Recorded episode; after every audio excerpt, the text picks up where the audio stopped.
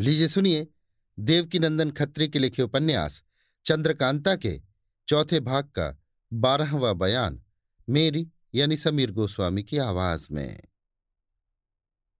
वो दिन आ गया जब बारह बजे रात को बद्रीनाथ का सिर लेकर आफत खां महल में पहुंचेगा। आज शहर में खलबली मची हुई थी। शाम ही से महाराज जयसिंह खुद सब तरह का इंतज़ाम कर रहे थे। बड़े बड़े बहादुर और फुर्तीले जवां मर्द महल के अंदर इकट्ठा किए जा रहे थे। सभी में जोश फैलता जाता था। महाराज खुद हाथ में तलवार लिए इधर से उधर टहलते और लोगों की बहादुरी की तारीफ़ करके कहते थे कि सिवाय अपने जान पहचान के किसी गैर को किसी वक्त कहीं देखो, गिरफ़्तार कर लो। और बहादुर लोग आपस में डींग हाँक रहे थे कि यों पकड़ूँगा, यों काटूँगा।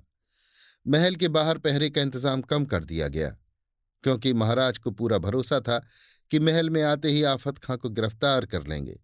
और जब बाहर पहरा कम रहेगा तो वो बखूबी महल में चला आवेगा।